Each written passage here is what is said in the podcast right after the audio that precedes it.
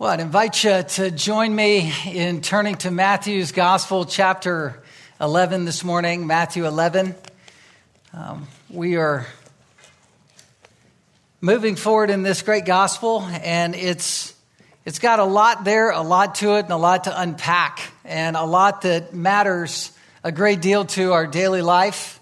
And I am excited to open the Word of God to you. Thank you, worship team, for your ministry and mission. I love the team having different age groups up there and just the blend of uh, family worship together, good singing, and uh, the Lord is pleased in our worship. Uh, Matthew 11, we're going to be looking specifically at verses 20 through 24. Listen as I read these verses just to get us started. Verse 20. Then he began to denounce the cities where most of his mighty works had been done because they did not repent. Woe to you, Chorazin! Woe to you, Bethsaida! For if the mighty works done in you had been done in Tyre and Sidon, they would have repented long ago in sackcloth and ashes. But I tell you, it'll be more bearable on the day of judgment for Tyre and Sidon than for you. And you, Capernaum, will you be exalted to heaven? You will be brought down to Hades. For if the mighty works done in you had been done in Sodom, it would have remained until this day. But I tell you, it will be more tolerable on the day of judgment for the land of Sodom than for you. This is God's word. This is Jesus preaching, and the portion of his preaching here is ringing the note of judgment. The cities today need judgment. Our world needs to hear preaching on judgment not just because it is condemned, but to flee the wrath of God that's coming, to flee the fact that one day the sky will truly fall in a way that will be forever, a judgment that is eternal. The very message our generation needs to hear the most is what's most offensive for our generation to hear. It's the message of judgment.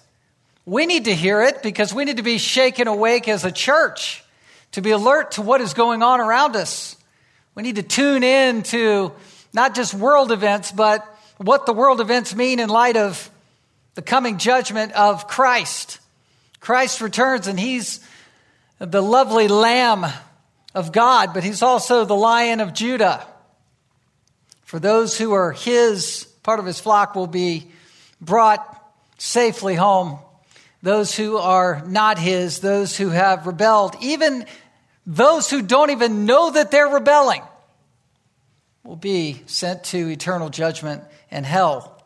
I think that people will not listen to Christ, they won't listen to this message if it's sold any less than Christ gives it. To sell the message short of judgment is to do an, a disservice to our culture, to society, to those who are in passive resignation or indifference to the Lord, who don't care at all about the word of Christ, who don't care at all about eternal realities. There are degrees of heavenly joy and bliss in heaven, and there are degrees of doom, damnation, and torment in hell, and each are forever. You can't have eternal heaven without having eternal hell. You can't have the new heavens and the new earth without understanding that there is hell, darkness, destruction, weeping, and gnashing of teeth. Jesus preached judgment. He preached the thing that people didn't want to hear because they needed to hear it the most. He called this generation, as we remember from last week's sermon, he called them children. If you look at verse 16, but what shall I compare this generation? To what shall I compare this generation? It is like children sitting in marketplaces and calling to their playmates. We played the flute, you did not dance. We sang the dirge, you did not mourn. In other words, it's a mockery that's going on in light of judgment. There is indifference and this sing song middle schooler mockery is happening on the playground where, hey, we, we sang this happy song and nobody reacted. And then we played a dirge and nobody mourned. There, there's no activity going on whatsoever. We're calling your bluff, Lord. We don't care. We're just going to sing about it and mock They rejected and ignored the Lord, verses 16 and 17. And then they mocked the Lord, verses um, 18 and 19. They mocked John the Baptist, who is the messenger of the Lord. He came neither eating nor drinking. He has a demon. He's this aesthetic. He's this weirdo out in the wilderness. We're going to completely mock him. We're going to just say that he's weird and his message has nothing to do with us whatsoever. We don't need a savior. We don't need a Messiah. We want our religion. We want our safety net in religion in the church or whatever. You might be trusting in being an American as something, as some means to save you or being raised in a Christian home or my parents are saved or I'm not as bad as that person or this person so that I'm comfortable and saved. But that kind of mockery sends you to hell. The Son of Man, verse 19, they don't just mock the messenger, they mock the Messiah. The Son of Man came eating and drinking, and they say, Look at him, a glutton and a drunkard, a friend of tax collectors and sinners. Yet wisdom is justified by her deeds. The Son of God, the Messiah himself, who met with uh, the dregs of society, who met with the tax collectors, those whom people hated, the Benedict Arnolds of Judaism, the ones that were the betrayers, the one who were bilking the system. Jesus called to them to be saved. He called out to the fishermen. He called out to the Gentile. He called out to the zealot. He amassed people around him, the harlots, the, the women who were ostracized, the women who were just, who were, who were said to be not worthy of society. He said, come to me, all you who are weak and heavy laden. I will give you rest. He welcomed them all. He sat with them. He had Bible study with them and he won them to himself. He is the friend of sinners and yet society mocks Jesus. They don't want Jesus. They not only rejected the Lord, they mocked the Lord. And then, thirdly, as we began last week, they acted in presumption. Acted in presumption. First in verse 20, refusing to repent. Look again at verse 20. Then he began to denounce. This is a strong, strong point of the message. A denunciation. Using strong language, putting them in their place. He denounced the cities where most of his mighty works had been done because they did not repent. Saying, You presumed upon the Lord. Here it is, Jesus who showed up to Chorazin, to Bethsaida, these, these areas on um, the, the Lake of Galilee, the sea, sea of Galilee of Capernaum, and then um, due north you have Chorazin and Bethsaida. Right there, neighboring towns where Jesus did untold amounts of miracles. We don't know of any recorded miracles in Chorazin and Bethsaida. We know some apostles were from Bethsaida. We know they were from there, but we don't know all of the miracle ministry. John, the gospel, John's gospel said that if all the miracles were recorded, we wouldn't have enough books to, um, to house them all. We know in Capernaum, Jesus did an all night miracle ministry at Peter's mother in law's house. And he just raised the dead. He gave sight to the blind. He healed deafness. He healed wounded limbs. He did all these great things. We know he healed um, the widow's son at Nain. He raised the little girl from the dead. He gave sight to the blind man by rubbing mud and, and spittle on his eyes. He did these amazing miracle things. He cast out demons. And people saw these things. He, remember the apostles came back from the stormy waters of the Sea of Galilee and Jesus had cast out the demons all the way at the Gadarenes on the other side. And then they came back and Jesus did miracle upon miracle with all of the city coming out to him. These miracle witnesses were profound and amazing and irrefutable. And yet those people that saw those things and then went, well, we don't really care. Those people are condemned on a level, on a scale that you do not want to be condemned. The Word of God, the message of God that backed up the miracle ministry was rejected. And they refused to repent. They refused to turn from their sin to their own detriment, to their own shame. So, where does this leave us now? This takes us to verse 21. Woe to you, Chorazin! Woe to you, Bethsaida! What we're going to be looking at are two cities, two cities, and we're going to look at a third city, Capernaum. And the principle is that God knows what it takes for someone to repent And when they reject it, they are condemned. Jesus' judgments are really only taken seriously if you understand them in view of hell. Think about that. It, it takes a lot to pull someone out of their sin pattern, out of the, the, the spiraling down, out of control sin pattern that you're involved in. You need to understand that not in view of this lifetime, but in view of the lifetime to come. We repent because of eternal consequences. A lot of people at the end of their lifetime will sit bedside and say things to themselves like, I just regret that I didn't have this conversation with this family member or that family member. I just regret that I worked my job so much and so long and so many hours and neglected spending time with my family. I just regret fill in the blank. I didn't have this conversation. I didn't spend this time. I worked too much. Well, that's viewing regret in view of this lifetime. And I understand those kinds of regrets. Those are natural and normal things to think and work through and wrestle with. But really, what we should most regret is what we did with our own hearts and lives in this lifetime because everything isn't measured in view of this past lifetime that we lived. Everything is measured in view of open ended eternity. Think about the difference. I just regret that I never repented of my sins. I just regret that I didn't work heartily unto the Lord. If you don't work, you don't eat. If you don't provide for your own, you're worse than infidel. I regret that I didn't work hard, that I was lazy as a sinner in this lifetime. How about those kinds of regrets? Right? We work hard and you do it for the Lord. I regret that I didn't witness to that person. I should have given the gospel because I could have reaped a harvest to the glory of God. I regret those kinds of regrets in view of eternity. We have to understand that false guilt enters into our minds as a way to keep our minds unfocused from eternity.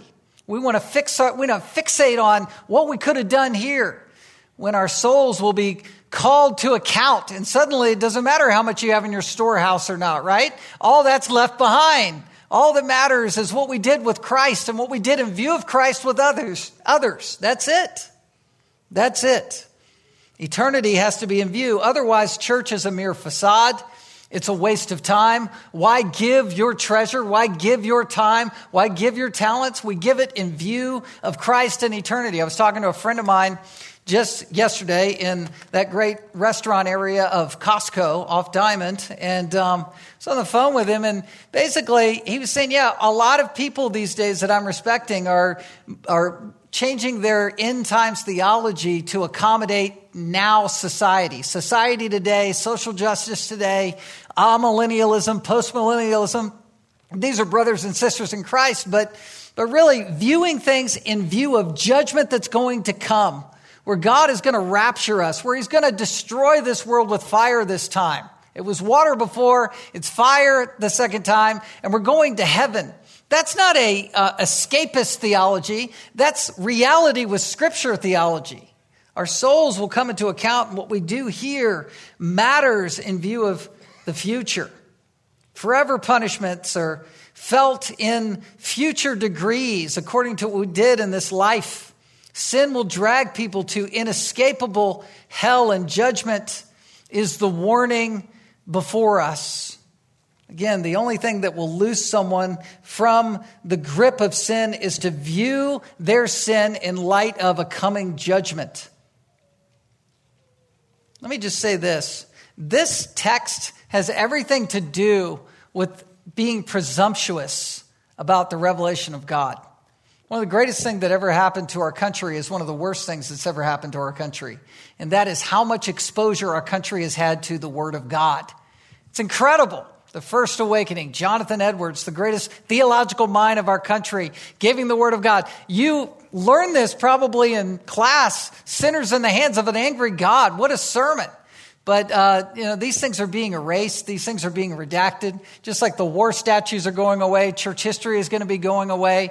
People will not think about God as as a witness in our country where the Puritans came over and settled this place with colonies and churches and preaching. That's what our country was founded on. Not that everybody was converted. Not that the Constitution is some kind of extra, you know, version of, you know, an almost biblical document. It's not like that. But I'm saying people believed in God. They believed in sin. They believed in, in being accountable. And now that's all going away. We're really one, probably half generation away from, you know, kids waking up and going, what do, what do you mean Bible? Isn't that hate speech? What do you mean church? Isn't aren't those strange places that are illegal gatherings?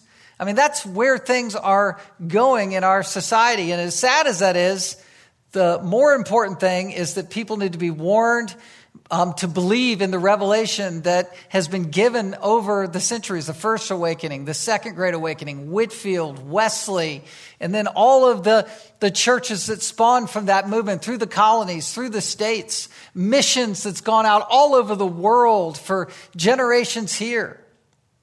Now that's being erased, but um, think about it. You were raised in probably um, some knowledge, either in a Christian home or some knowledge of God's word, right? And we'll keep that going inside the church, but it's a stewardship that should not be neglected or presumed upon. And people who presume upon the fact that, oh, you know, I'll be fine, everything will work out just fine, is, is a diluted understanding of things. There's two kinds of, of, revelation that will condemn people. One is general revelation, and the other is special revelation. God witnesses to all of the world through general revelation. His invisible attributes are on display through all the creation of the world the birds, the mountains, the, um, you know, the animals in the seas. All these things speak to the glory of God. Man made in the image of God speaks to the glory of God.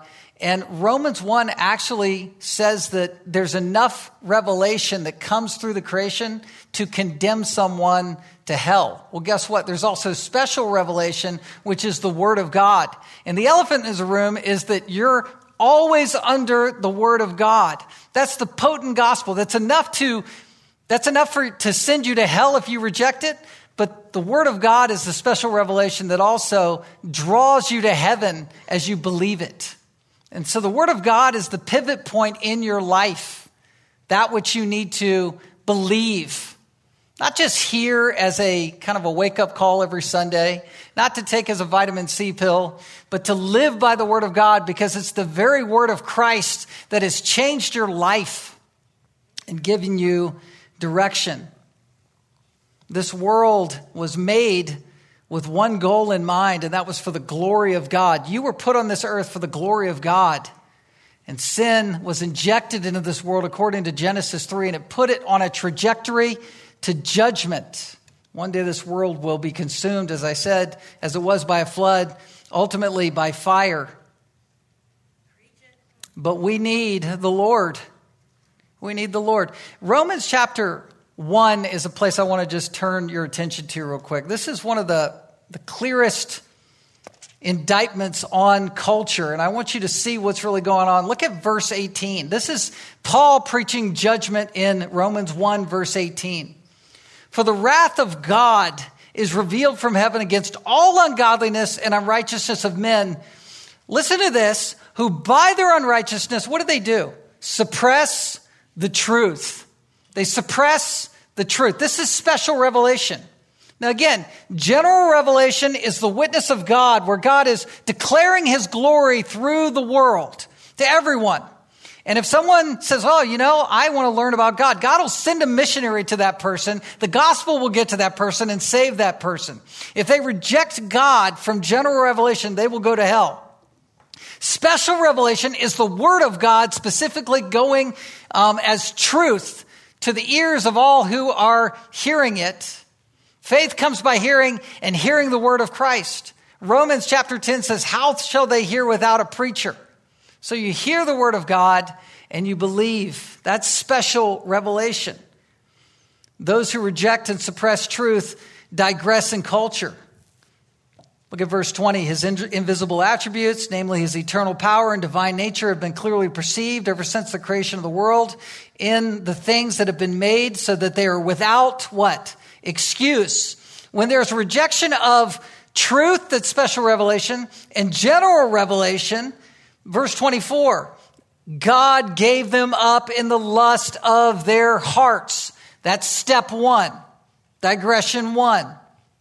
And then it gets worse. Look at verse 27. And men likewise gave up natural relations. This is what's happening in our culture today. Men and women giving themselves over to homosexuality and women and were consumed with passions for one another. Men committing shameless acts.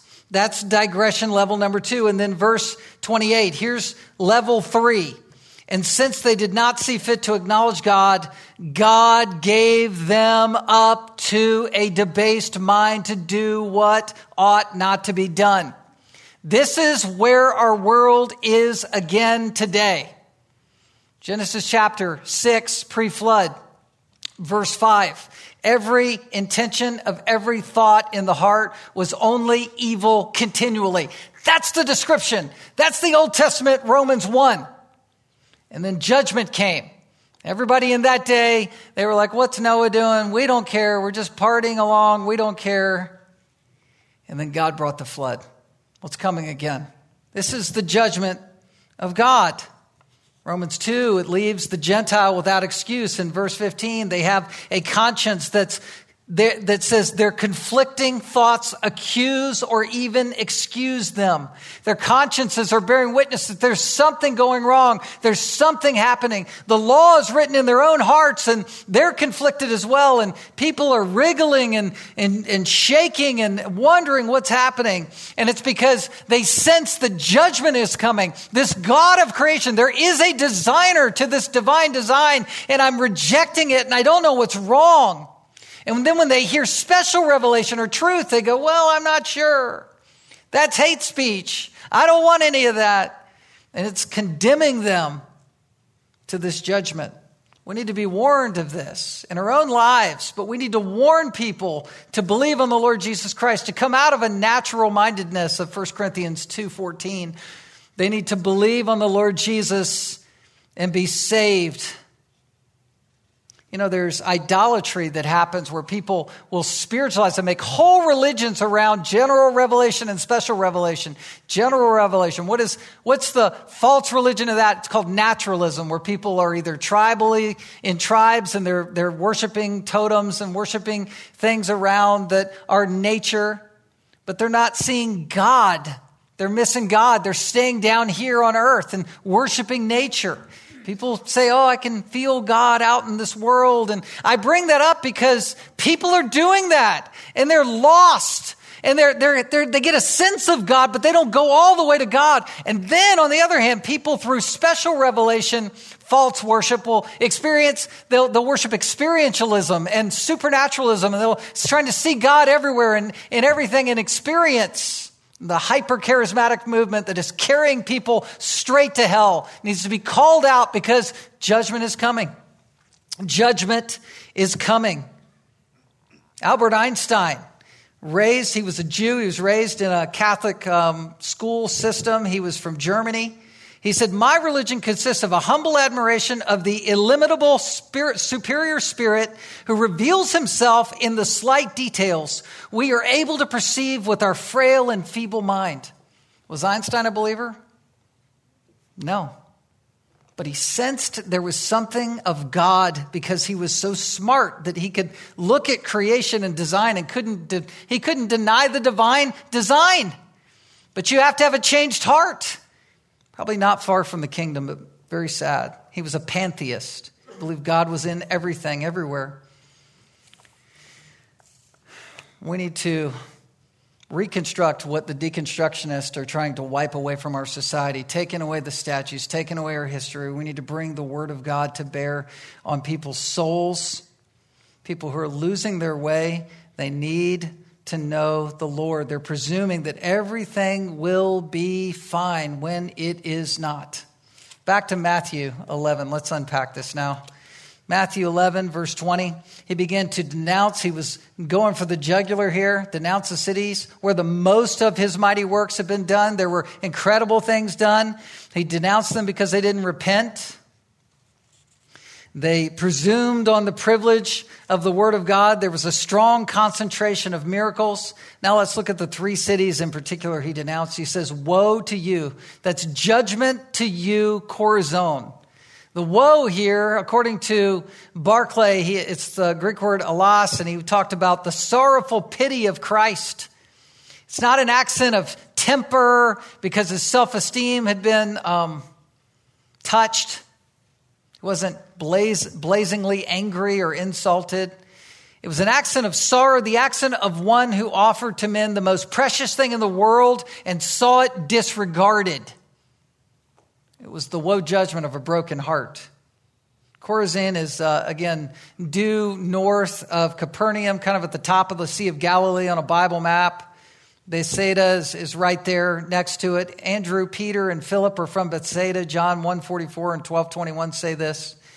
Tyre and Sidon, um, who is, which is the Mediterranean neighbor towns that are compared to Chorazin and Bethsaida, are off the Mediterranean Sea on the eastern side of the Mediterranean, due west of the Sea of Galilee. Tyre and Sidon, you can find them on a map as well. Tyre and Sidon were a um, they were a kind of seaman's town, the seafarers' town. Um, all kinds of debauchery and sin and degradation are associated with Tyre and Sidon. It was epitome, it was epitomized as totally pagan with Gentile corruption, immorality.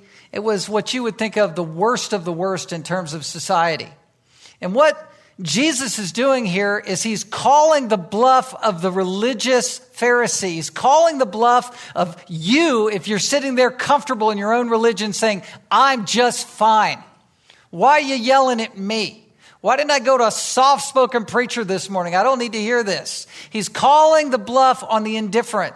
The person who would say, Well, I'm not as bad as dot, dot, dot. I'm not as bad as that pagan community. I'm not as bad as being a Buddhist. I'm not as bad as worshiping Vishnu. I'm not as bad as the spiritual New Age person. I'm not as bad as that person who uses drugs. I'm not as bad as that person who's addicted to alcohol. I'm not as bad as that person who's given over to serial pornography. I'm not as bad as, I'm not as bad as. Jesus is calling the bluff of all of that high minded, wrong thinking. And he's saying, Woe to you, Chorazin! Woe to you, Bethsaida. Why?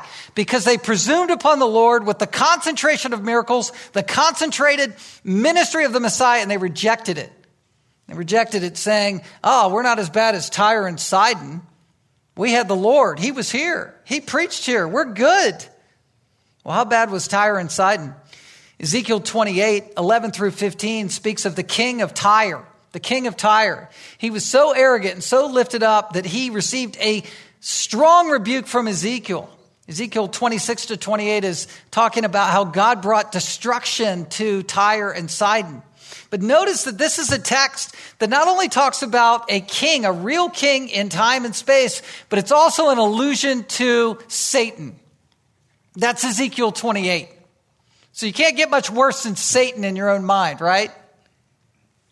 Ezekiel 28, verse 11. Moreover, the word of the Lord came to me Son of man, raise a lamentation over the king of Tyre and say to him, Thus says the Lord God, you are the signet of perfection, full of wisdom, perfect in beauty. You were in Eden, garden of God. Precious stones was your covering sardius, topaz, diamond, beryl, onyx jasper, sapphire, emerald, carbuncle, crafted in gold were your settings and your engravings. On the day when you were created and prepared, you were an anointed guardian cherub. I placed you, uh, were on the holy mountain of God in the midst of the stones of fire you walked. You were blameless in your ways from the day you were created till unrighteousness was found in you.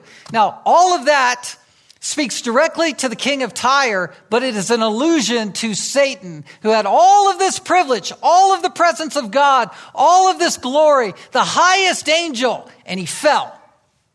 And this is what Jesus is warning these cities regarding. This is the warning. You're saying, I'm not as bad as Tyre. I'm not as bad as this place that's compared to Satan. And what does Jesus say? He says, If the mighty works, verse 21, done in you had been done in Tyre and Sidon, they would have repented long ago in sackcloth and ashes. So saying the devil himself would have repented if they were given what you were given. Think about that. Sackcloth and ashes, put on the camel's fur, the scratchy garment, put on the black ashes on your head, on your face, like running mascara as you cry, roll around in the dirt. Woe is me. I'm a sinner. It's Isaiah 6. Woe is me. I see my sin because the Messiah is this great Savior. It says, But I tell you, it'll be more tolerable on the day of judgment for Tyre and Sidon than for you. This is all a reference to something that I think is super important to understand. It's called the contingent knowledge of God. That opens up all kinds of theological debate in terms of the sovereignty of God, what he's in control of, and the responsibility of man. What are we reacting to, and what are we responsible for?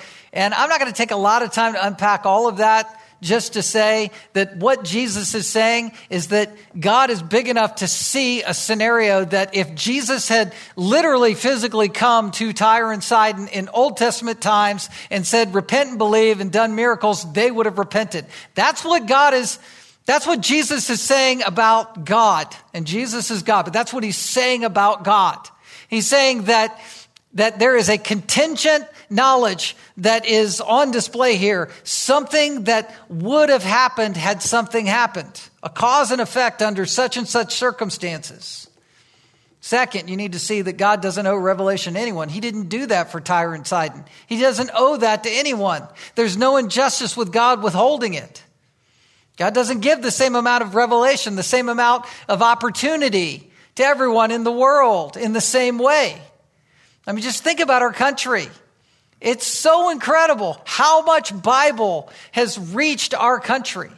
The way it reached Europe, the way it went throughout um, England with the English Reformation, and then earlier throughout Germany and France and all that area in Europe with the great um, Protestant Reformation of 1600s. It's incredible to think about the Word of God, how it spread, how in Jerusalem, Judea, and Samaria, the Word of God was going in massive ways where people were either accepting and believing or hard heartedly rejecting.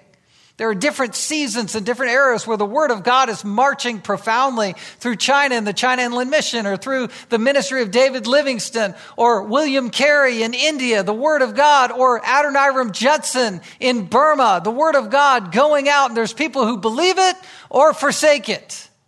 And God is not unjust to do it in different ways, different times, different seasons, however He wants to do it around the world, the way He wants to do it. But when you come in contact with the Word of God, there is a higher privilege, a higher opportunity, and a higher stewardship, and a greater condemnation if you reject it. If you walk away from the Word of God, you're walking away from the face of Christ.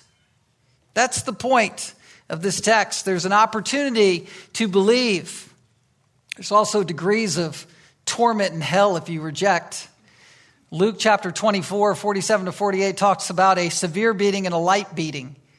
There's the, there are those who will be beaten severely throughout all of eternity and those who will beat at, be beaten at lesser degrees. There's degrees of pleasure in heaven, degrees of torture and torment in hell. That's what this text is saying. More bearable in the day of judgment for Tyre and Sidon, the one compared to Satan, than for Chorazin and Bethsaida. Let's move to Capernaum, verse 23. And you, Capernaum, will you be exalted to heaven? Rhetorical question. You will be brought down to Hades. Now, where is this taken from in Scripture? It's taken from Isaiah chapter 14. I was just looking at my little sidebar notes. I studied it out in commentaries and found it. It's right there in my little Bible notes right here, too. Isaiah 14. Isaiah 14, you know what that's a reference to? That's a reference to the remnant of Israel condemning Babylon, the most evil place on the planet in the Jews' mind, is condemned in Isaiah 14. Do you know what Isaiah 14, this direct passage, is a reference to? Also, Satan Two devil passages. Jesus is going, You're trying to prop yourself up and say, I'm better than them. Well, guess what? They're even worse than you would think, and you're not better than them. That's what Jesus does. Capernaum, contingent knowledge. Look at this. It says, For if the mighty works done in you had been done in Sodom, it would have been, it would have remained until this day. It's incredible. It's incredible to think about. Isaiah 14, let's go there first before we get to Sodom. Another terrible thing to be compared to. Isaiah 14, 12 through 16. How are you how you are fall, how you are fallen from heaven, O day star, son of dawn. How you are cut down to the ground, you who laid the nations low. You said in your heart, look at this. I will ascend to heaven above the stars. I will set my throne on high. I will sit on the mount of assembly in the far reaches of the north. I will send above the heights of the clouds. I will make myself like the most high. But you are, here it is, brought down to Sheol. That's the direct reference that Jesus is using. You will be brought down to Hades, to the far reaches of the pit. Those who see you will stare at you and ponder over you. Is this the man who made the earth tremble, who shook the kingdoms? This Babylon. Babylon, Revelation 17, 5 is um, the mother of prostitutes, the earth's abominations. That's Babylon. Here, heaven is contrasted with hell. Verse 23 You think you're going to be exalted to heaven, Capernaum, because you are around Jesus, but you will be brought down to Hades. Just like Babylon, you're going down into the pit.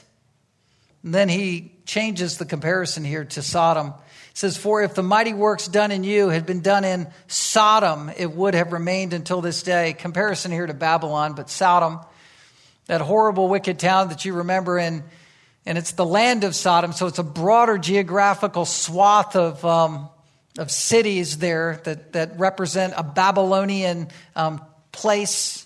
Sodom and Sodom and Gomorrah, where Lot was. And righteous Lot, though he was saved, was confused and trying to be won over by angels and warned to get out of the city. And he's housing them, and the angels are so beautiful to the perverse people where we say our culture is so bad, well, it's just digressing and regressing and cycling back to Sodom, where you had homosexuality to the point where the crowds were beating the doors down to get to the angels to sodomize them. And ultimately, Lot is so confused and deluded in his own understanding, he's offering his daughters to save the angels. That's how messed up and perverted things were. Given over to a debased mind if God had given the same revelation that he gave to Capernaum, Sodom would be here to this day. God, with fire and brimstone, wiped Sodom off the map, wiped it out of the world. But had Jesus come, it would be here today. Had the miracles and the stewardship that Capernaum had been given, had that been given to Sodom, Sodom would be here today. That's contingent knowledge. That's what God knows to be true. Verse 24. But I tell you that it will be more tolerable on the day of judgment for the land of Sodom than for you. It's going to be better for Sodom. It's going to be better for Babylon. It'll be better for these people who didn't have as much revelation than for you. Presumption is such a horrible sin. We hear the truth we remain untouched. We hear the Bible, we, re- we remain unmoved. We hear truth exhorted to our hearts to be humble, to deal with our sins, to turn away from things, and we have passive resistance against it. We say Vladimir Putin is bad, but we won't look in the mirror and see our own sin. We say Hitler is bad, he'll get a hotter hell because he killed millions of Jews. We won't look at our own hearts. We say, you know, this person is bad, that person's bad but we won't deal with our own hearts, looking into the mirror of the Word of God and saying, God, forgive me of my sins. All I need is Christ. All I have is Christ. Satan wants you to be a practical as agnostic. Wants you to feel like you can't know one way or the other anything about anything, or he wants you to be a practical atheist and deny God altogether. Even though you might confess him with your lips, your heart is far from him. You say, Go and be blessed and forget everything you just heard and witnessed. That's the heart that Satan wants to ensnare. He wants to take your mind elsewhere. He wants you to solve the world's problems. He wants you to be the proverbial frog in the kettle, boiling and not thinking about the fact that things are beginning to heat up and you don't even see it. You're unaware. So much of Christianity today is trying to solve for social justice. You know what that is? Solve for here and now. Now, we read earlier in the Proverbs, you don't walk by someone in need and, and deny them what they need. You don't harden your heart to that, but that's, you do things for others in view of eternity, not to solve the society here and now. Listen to C.S. Lewis. He wrote this in Screwtape Letters. Screwtape Letters is this um, you know, sort of satirical writing. It's really brilliantly done. It calls God the enemy because Uncle Screwtape is this demon who has a demon disciple named Wormwood, and he's writing him letters on how to corrupt Christianity, how to corrupt the church, how to distract people from truth. And Lewis is long gone, right? He doesn't live in this day and age, but he's writing as if he's addressing the church today. Listen to what he says. The thing to do is to get a man at first to value social justice as a thing which the enemy demands. Enemy here is God in this satire. The enemy demands. And then work him on the stage at which he values Christianity because it may produce social justice. For the enemy will not be used um, as a convenience, men or nations who think they can revive the faith, in order to make a good society might just as well think they can use the stairs of heaven as a shortcut to the nearest chemist shop. Fortunately, it is quite easy to coax humans round this little corner in this little rift that's in the, in the church. Believe this, not because it is true, but for some other reason. Hey, believe this. Believe you can fix the world. Not because it's true. Believe that you can make a difference through social activism. Not because it's true. That's the game. It's not that we're not supposed to do our part in this world and help others. We are. It's not that we're not supposed to love those in need. We must. It proves that we're Christians to do that out of a heart of faith. But to be distracted with here and now to the point where you forget about eternity is the ludicrosity that Satan wants you to stumble into. I was pre sermon, uh, pre briefing this with some men on Friday morning with a first draft copy of this. And one of them is Oleg. And he's, as I said, he and Amanda are going to present some prayer requests regarding um, praying for Ukraine and family and the church in Russia, the church in Ukraine. That's important. But after he heard this sermon at the end, he was talking about how. Um, right before Crimea had been taken over by Vladimir Putin, that's 2014, going into 2015, and he said he, um, he had already come here because he married Amanda and, and started his new life here by God's grace in Alaska. Um, thankful for that, but he had left his son, he had a teenage son um, still there. And when Crimea was taken, he saw the warning, he saw the handwriting on the wall that Vladimir Putin was going to be a threat to Ukraine. So he took Dima, his son, here and his son went to Grace Christian School and graduated from Grace Christian School. And he was making the comparison that when the bombs started to drop in Ukraine and there's shelling, people, they, right before, were just perfectly at rest, thinking they were perfectly safe, and they weren't. The shelling came and everybody ran and it scattered. It's a picture of coming judgment. It's a, a picture of wrath that's coming. People are taking their ease. People are what Genesis 6, 5 through 7 talks about. The Lord saw the wickedness of man was great in the earth, and every intention of the thoughts of the heart was only evil continually. The Lord was sorry that he made man on the earth, and it grieved him to his heart. And the Lord said, I will blot out man whom I'm, I have created from the face of the land, man and animals and creeping things and birds of the heavens, for I am sorry that I have made them. It's sad. It's sad to think about the way people ignore the grace of God, presume upon the grace of God, just like in the days of Noah, like in the days of Lot. Judgment is mounting, the threat is looming. People need to repent. And we need to be those who call people to repent. Will you do that? We need to help people to flee the wrath of God that is to come.